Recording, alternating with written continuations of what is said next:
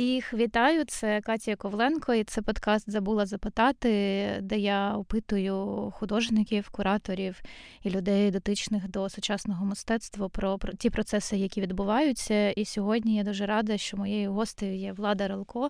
Це художниця, і кураторка, і письменниця, людина, яка насправді дуже надихає мене особисто, і я рада, що сьогодні матиму цю розмову з нею. Вітаю. Мені теж також дуже приємно. Я взагалі багато думала про наші попередні з вами інтерв'ю і про те, як ви говорите про Шевченка, і постійно спотикаюсь під е, над фразою, яку ви сказали, про Шевченко як принцип. І мені здається, це досить багато говорить про його твори в першу чергу, а по-друге, відкриває мені очі на його живопис, який ми менше знаємо, ніж літературні твори. Ну і власне, взагалі, пропозицію митця в якісь кризові моменти. А друге, що мене теж е, не відпускає з наших з вами розмов, це те, що ви як ви про нього говорите, як про сучасника, і переживаючи сучасні події сама як сучасниця, я розумію, що насправді в цьому криється з одного боку такий здоровий інтерес подивитись на все це і пережити особисто. Але з іншого боку, це проблема того, як це переживати і проживати, тому що це величезний спектр емоцій, переживань, які а, можуть з тобою, з твоїм тілом, з твоїми думками, з твоїми діями робити щось не те, або якось керувати тобою. І це постійне така, таке віднаходження того, яка все ж таки реальність є, як з нею співпадати. От я хотіла дізнатись, чи розмірковували ви далі над цим, і як ви до цього, як ви ці думки переносите на свою творчість? Я я може скажу про 14-й е, рік, е, коли я взагалі не могла працювати в майстерні. Тобто мені праця в майстерні е, в таких обставинах для мене дуже природних здавалося майже майже злочином. Бо я не можу чинити так, так, так само, як чинила раніше. І ось тут якраз Шевченко, ну якраз в 2014 році це був ювілей, неймовірне співпадіння. А якраз Шевченко став для мене чимось на кшталт підказки. Бо якраз е, Шевченко закладає е, сумнів і закладає щось щось на кшталт вибухівки в мову, в мову е, художню, бо він також художник, і в мову віршовану. Бо Шевченко відчував той злам після якого і під час якого, звісно, вже не можна мовити так, е, як раніше. І ось це питання було для мене також дуже принциповим. Бо тут, е, якраз е, починаючи з 14-го, навіть другої половини 13-го року, ми з Володимиром Бодніковим почали малювати е, кожен свій щоденник. Звісно, це не були буквальні щоденники, це було малювання під час подій. В нас воно було дуже різним. І Володимир сказав, що малювання тоді нагадувало виживання. І і тут я з ним абсолютно погоджуюсь. Бо якщо ти дієш за якимись попередніми правилами в надзвичайних обставинах, то ти нібито й, нібито й не живеш. І е, тут е, якраз е, я почала е, уважніше і набагато прискіпливіше ставитися до мови Шевченка, бо дуже е, Шевченко страшенно страшенно заяложений, він е, розтрощений на цитати, він не цілий. Шевченка просто розпорошено, роз, розмазано, просто по ужитковій мові, бо його цитують там, де треба, і там, де не треба. І дуже надзвичайно складно було його збирати докупи. Бо з одного боку е, Шевченка вибрано таким українським прапором, піднесено його як е, такий символ українства, взагалі символ е, української боротьби за незалежність, за свою свободу. А з іншого боку, Шевченкові закидають таку дуже дуже серйозну неполіткоректність, йому закидають ем, ну, багато чого, тобто ксенофобію, можна, можна тощо можна пригадувати і пригадувати. Тобто Шевченко так розп'я, розп'я, розп... виявився розіп'ятим між двома протилежними полюсами як е, е, власне і е, мистецтво. Бо з одного боку мистецтво також є, є приводом для цитат, є приводом для підкріплення своєї думки, може бути приводом для політичної заяви. А з іншого боку, е, сучасному мистецтву закидають ем, е, те, що воно, ем, якщо одним словом, воно потворне, е, така, що воно лякає. Або така дуже дуже розповсюджена, дуже розповсюджена фраза, що навіщо вона показуєте показуєте неприємні боки життя, навіщо ви нам показуєте жахи? Ми і так все це бачимо кожного дня, в мистецтві ми хочемо бачити прекрасне. Тобто тут можна е, згадати радянський принцип, е, що мистецтво е, мусить, мусить показувати життя таким, яким воно має бути або принцип е, прекрасне мистецтво для мистецтва, яке показує якесь інше недосяжне життя, мрію. Е, присипляє прекрасним і спокійним спокійним сном. І тут знову, якщо повернутися до цієї маленької книжечки, до порівняння Пушкіна і Шевченка, е, то мистецтво Пушкіна якраз це мені здається 50-ті роки, десь 59-й рік е, видання 1800. А якраз, якраз вірші Пушкіна, вони написані прекрасною блискучою мовою, і якраз вони. Е, навіть якщо е, вони Пушкін піднімає гостру проблему, сам вірш він своєю звичністю звичністю мови, він е, заспокоює, присипляє. А Шевченко він, е, він говорить мовою.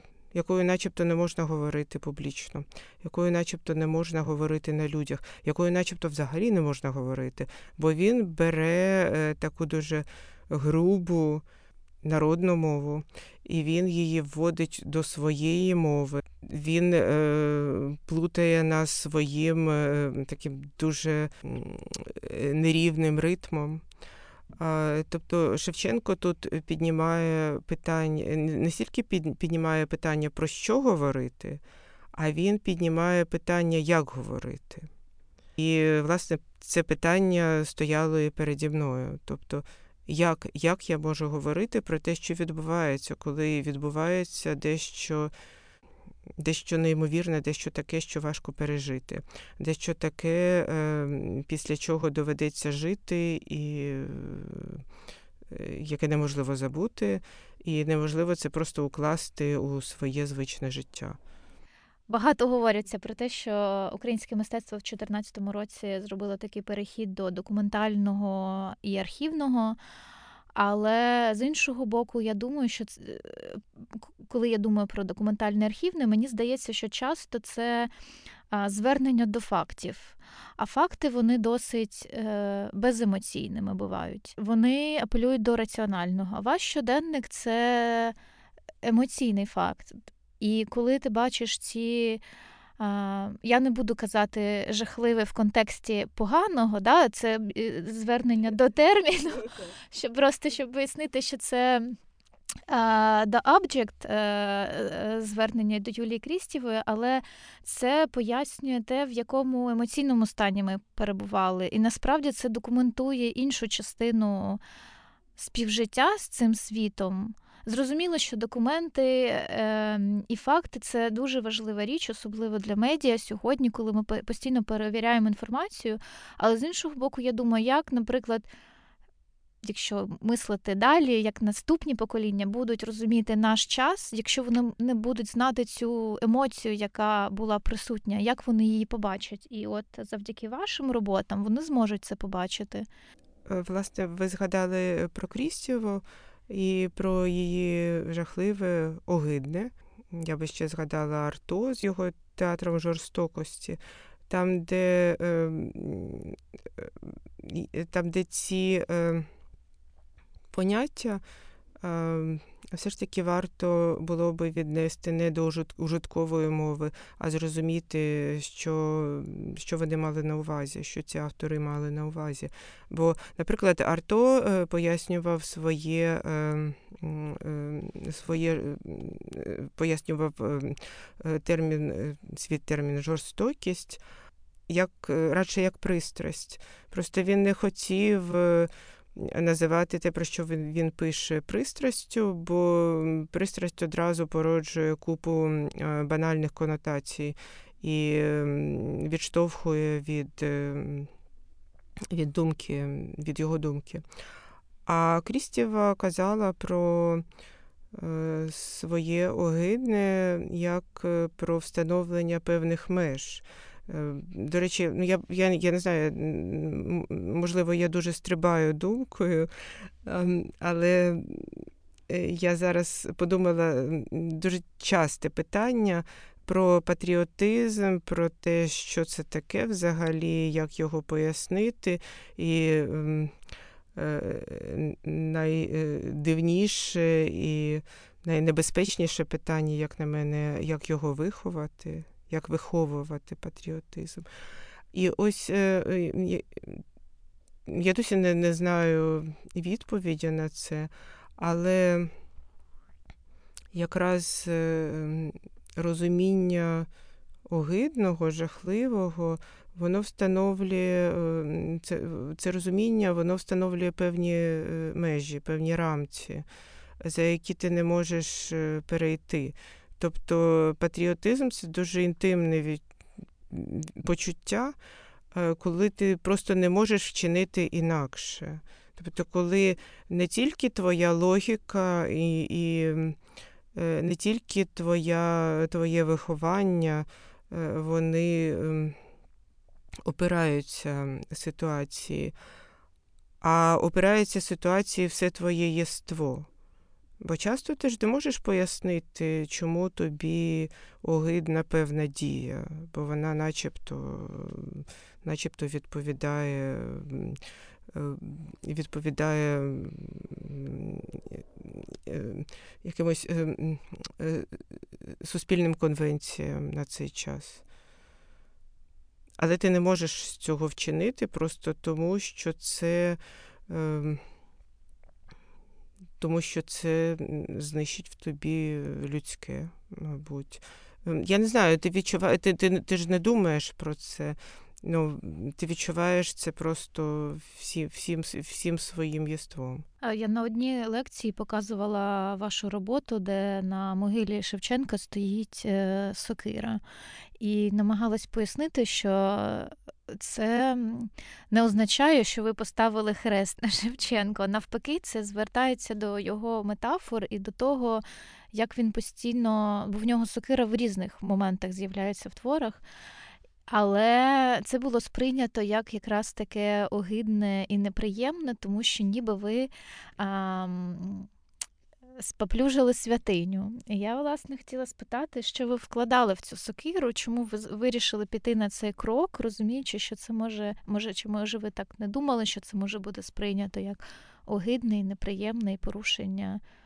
Якраз е, художник і мусить порушувати норми. Бо я я не пригадаю зараз, е, можу помилятися, здається, Брех сказав лише те мистецтво е, дійсне, е, яке будуть. Я точно не пам'ятаю. Але тут, може, я знов трошки буду перестрибувати і згадаю про відношення е, Шевченка з Богом. Бо е, я вчора передивилася таке дуже дуже коротеньку статтю.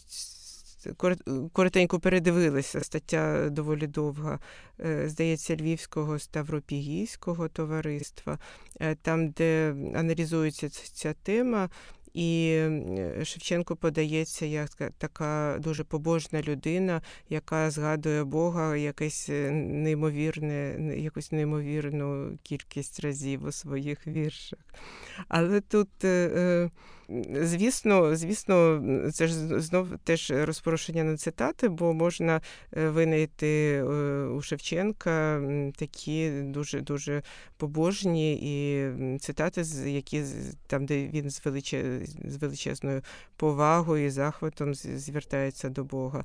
Але я думаю, що так само можна знайти е, Шевченкові слова там, де він е, з Богом сперечається, і там, де він його практично заперечує. І тут знову е, повернімось до нашого питання бо е, висловлювання художника, воно е, це дещо дещо, дещо інший і, або зовсім особливий модус висловлювання. Тобто висловлювання художника це не декларація. І висловлювання художника це не е, пропонування позиції. А висловлювання художника лежить в іншій дуже особливій площині, і для того, щоб його ем, ем, щоб його пережити, щоб в нього вжитись, треба, треба, щоб відбулося певне перетворення. Бо ти не можеш просто його взяти і застосувати. Ну, як е, як це часто роблять. Тобто береться, беруться якісь е, слова окремі, зазвичай окремі слова Шевченка, які начебто є підтвердженням е, певної думки або теорії, або ідеології. І вони промовляються як доказ.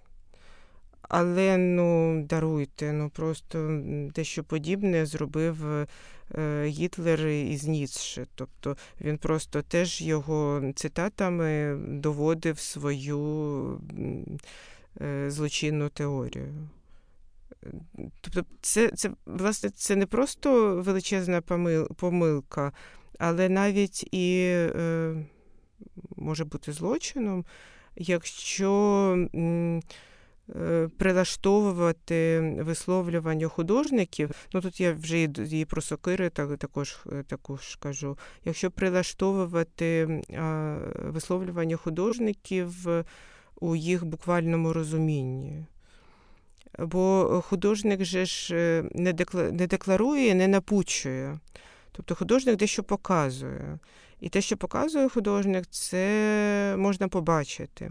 Але з одного боку, перетворення, е, е, твір художника він здатний до, до, до, до перетворення, тобто він перетворює реальність, тобто він бере дещо дуже конкретне.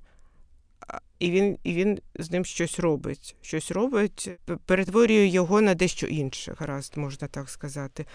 Але перетворення має відбутися із глядачем, чи то з читачем.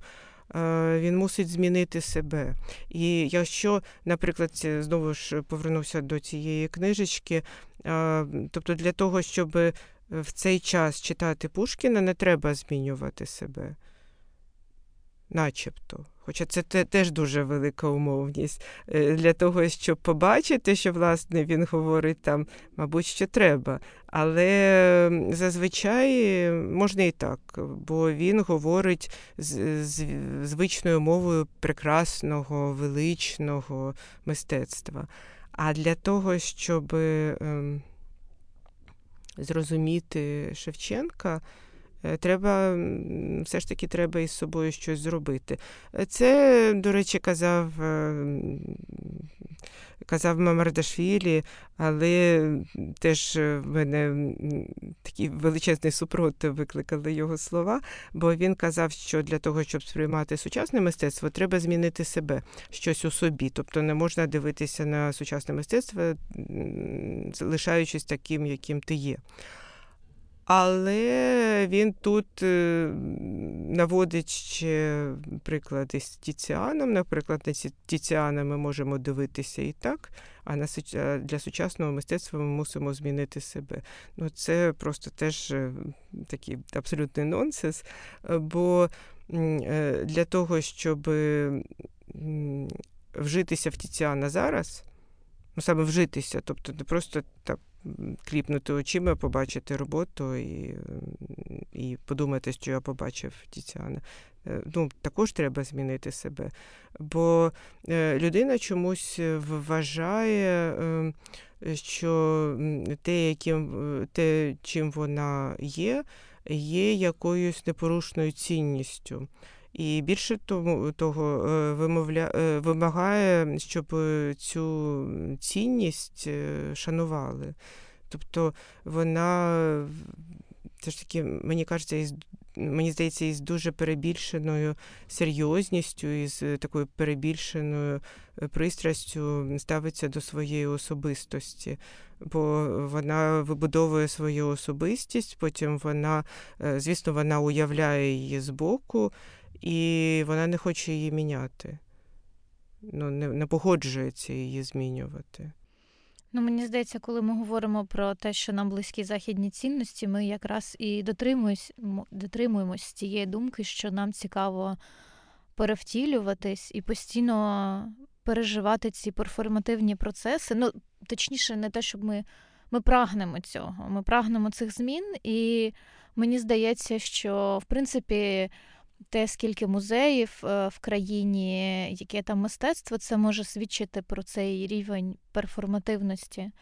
Але з іншого боку, я ще так також міркуючи про Шевченка, думала про те, що е, для літератури досить е, звично дивитись якусь постколоніальну критику. А з мистецтвом все значно гірше. Я теж спілкувалася зі своїми колегами, які кажуть, що це нібито не так прийнято, хоча останнім часом цих досліджень стає більше.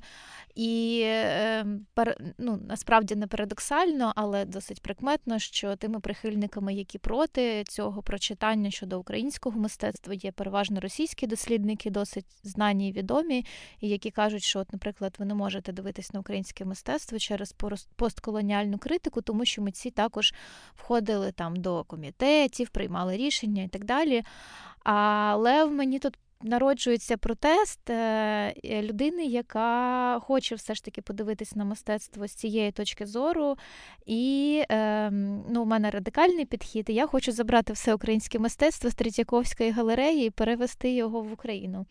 Але жарти жартами, все ж таки, я б хотіла звернутися до вас як до мисткині, яка е, починала в цей досить турбулентний момент на зорі незалежності, якщо можна так сказати, і зараз ви переживаєте ці турбулентні моменти, і ви говорите про національне, про патріотичне, про історичне. А, Як ви гадаєте, чи можна дивитись на українське мистецтво 80-х, 90-х або авангарду, або іншого якогось періоду через цю площину? І що вона нам дасть? Чи вона відкриє для нас якісь очі, ну, тобто якийсь третій погляд на це, чи якісь підходи наші поміняє? Ситуація доволі складна. Ну, в цьому немає немає нічого нічого страшного, нічого жахливого. Вона такою має бути. І, звісно, е, українські митці, українські художники вони входили до угрупувань різних і до угрупувань російських. Ем, і я е, насправді е, я насправді е, дуже хотіла би намацати цю різницю, не знаю, від чого вона залежить, між цю окремішність українського мистецтва, якось його вичленити, спробувати його вичленити, спробувати його від, е, відокремити і охарактеризувати. Ну, так вхоплюються якісь е, е, окремі риси. Я вже сказала про анекдот. І про мені дуже дуже сподобалось на одній зустрічі. Ну, я я це почула від Андрія Боборикіна, коли він е, сказав, що в Росії ми говорили про літературу, про про літературні конструкції, і е, він сказав, що в е, російській літературі, в російській культурі взагалі, оця схема про рушницю на стіні вона працює. Тобто рушниця стріляє. І ми дуже часто в Україні ми перетягуємо цей принцип і і сюди, бо він є начебто таким апріорним. Ну, звісно, а як же ж іще? І тут Андрій якраз сказав, що а в українській культурі, і в українській літературі, зокрема, рушниця може і не стріляти. І тут е, е, мені видається, ну, я кажу про літературу, а це, але це стосується і мистецтва взагалі. А, Все ж таки є е, тяжіння, ну, я його інтуїтивно відчуваю, до е, до такої форми е, незакінченого роману, наприклад, як у Музіля Людина без властивостей, до таких до такої прискіпливості до мови, до мовного е, новаторства, але не такого, як у російському авангарді, а, наприклад, як у Джойса. Тобто із такою складною алегоричністю, із багато, багатошаровою алегоричністю і, або, або до такої дивної містичності, як, наприклад, у Шульца. Ем, або до такої е, дуже е, до, до, фор, до такої ем, форми заплутаної, складної, яка ні, ні, ні, ні в що не виливається наприкінці, наприклад, як у Кавки. Е, чи, наприклад, як у Пруста, там, де е, мовлення є темою. І там, де е, мовлення і сам спосіб мовлення, він розкриває зміст. Так мені здається. Але, ну, звісно, мені хотілося б більш більш чіткого визначення. Але я Думаю над цим і ось ось може і все, до чого я прийшла. Ну, я ще, ви коли говорили, я ще подумала про гру і про провокацію, яка мені здається в нас ну така по-доброму, хороша провокація, яка в нас присутня, в принципі, взагалі в культурі, да, не тільки в літературі, і в мистецтві так само. Ну, перше, що мені пригадується, це Харківська школа і Борис Михайлов, але насправді е, дуже багато митців з цим працює. Але е, можливо, е, я в цьому не права, але також говорячи про цю постколоніальну критику, я думала про те, як взагалі в це вкладаються біографії художників, які в певний час мають приймати якісь рішення, можливо, навіть не комфортні для них самих. І мені здається, те, що Шевченко теж закидають, це теж якісь рішення, які він приймав, можливо, не бажаючи цього, або ну, так складались обставини. Тобто його біографія в даному випадку теж стає чимось, що піддається ґрунтовному аналізу і осудженню. Хоча знов ж таки, можливо, вона не така проста, як нам здається. Ну, тут я вже досить довго думаю над е, тим, і це є. Е, на, на сьогодні це є моїм таким дуже серйозним ґрунтовним переконанням, що біографія автора не не пов'язана з його творами. Тобто, звісно, звісно, вона е, пов'язана з процесом творення, але сам твір відкидає біографію автора, тобто він як, я не знаю, як. Е, ракета відкидає ці допоміжні елементи, коли вона злітає. І е, твір може сприйматися е, належним чином. Е, навіть тоді, коли ми не уявляємо, якою якою е, є біографія автора. Але тут е, із Шевченком я також думала про це, яким чином і чи можна відокремити його від його біографії. Бо його біографія теж стала таким і ну, практично мистецьким актом. І Звісно, е, е, його біографія вона е, впливала на на його творення, на принцип, ну, не, я, я не знаю. На принцип його роботи можливо, але біографія, життєві обставини вони можуть впливати дуже різним чином. Тобто, ем, е, радше я скажу, що не можна ні в якому разі не можна виводити закономірність із точ, точок дотику біографії і твора письменника. Ну, Наприклад, е, ем, яка закономірність в тому, що своїх гайдамаків е, Шевченко написав в Санкт-Петербурзі, перебуваючи у такому е, добірному, блискучому товаристві а інші вірші він написав в засланні. І яким чином гайдамаки дотичні до Шевченкової реальності? Звісно, ми можемо е, вибудувати конструкцію і довести, що так, так, звісно, вони виросли із життєвих обставин Шевченка. Але з іншого боку, з іншого боку, це пояснення, воно стоїть якось зовсім окремо. Тобто воно важливе, воно важливе для розмислів, але воно абсолютно не важливе для е, сприйняття його поезії.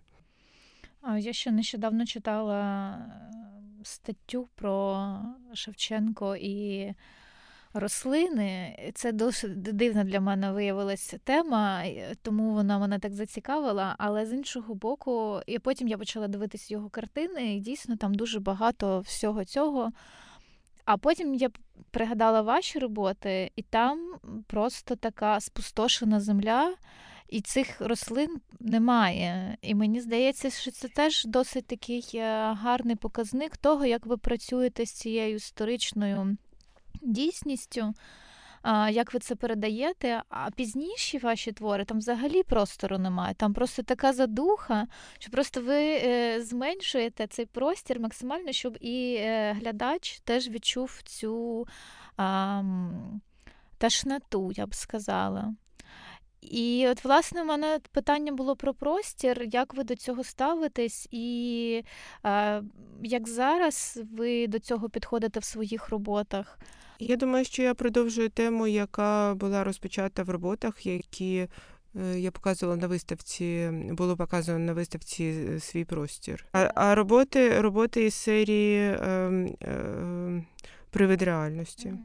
Ці коробочки, е, маленькі простори, е, маленькі, бо е, їх було вибудовано, я маю на увазі радянські простори, які було вибудовано за ужитковими нормами, за, з урахуванням мінімальних потреб.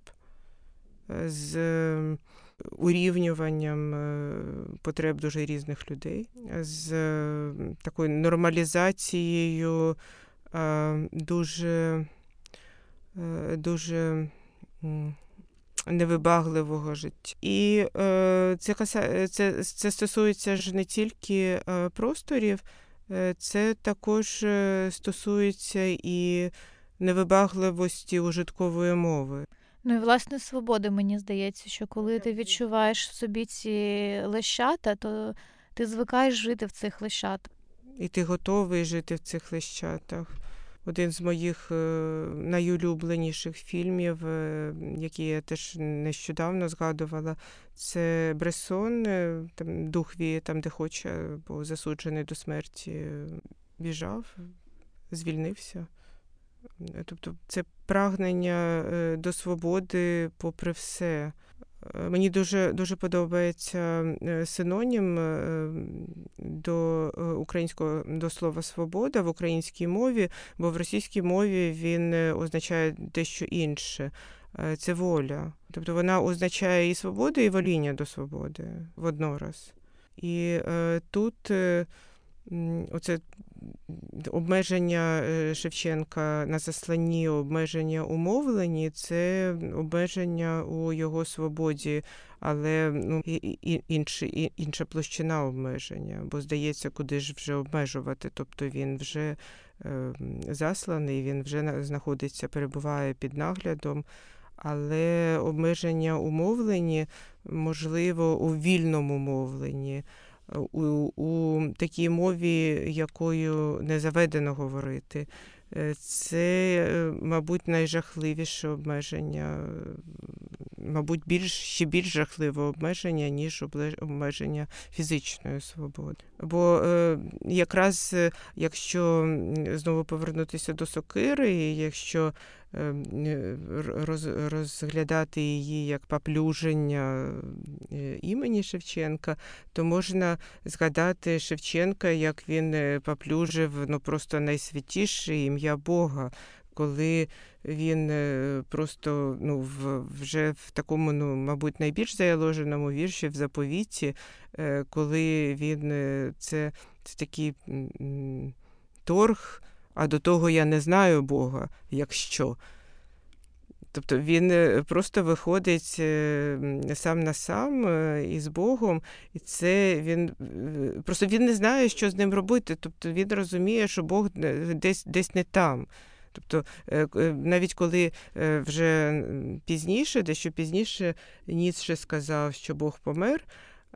Я так е, вважаю, що від... Е, ми можемо розуміти це як е, Бога немає там, де ми звикли його бачити, там, бачити, там, де ми звикли його шукати.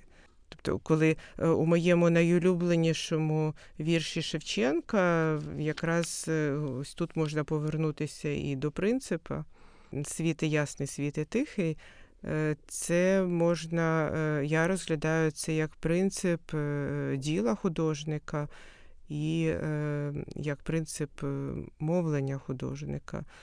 А можна, якщо підходити з ужитковими мірками, можна теж побачити зазіхання на святе в цьому вірші Шевченка.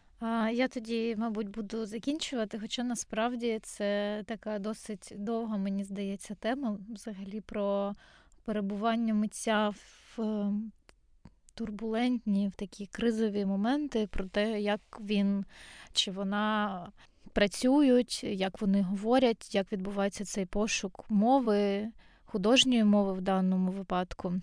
І, мабуть, останнє, що я вас питаю про ваші роботи зараз. Е, з якими темами ви працюєте, як ви працюєте. Ми перед зустрічю ви сказали, що ви зараз постійно в майстерні.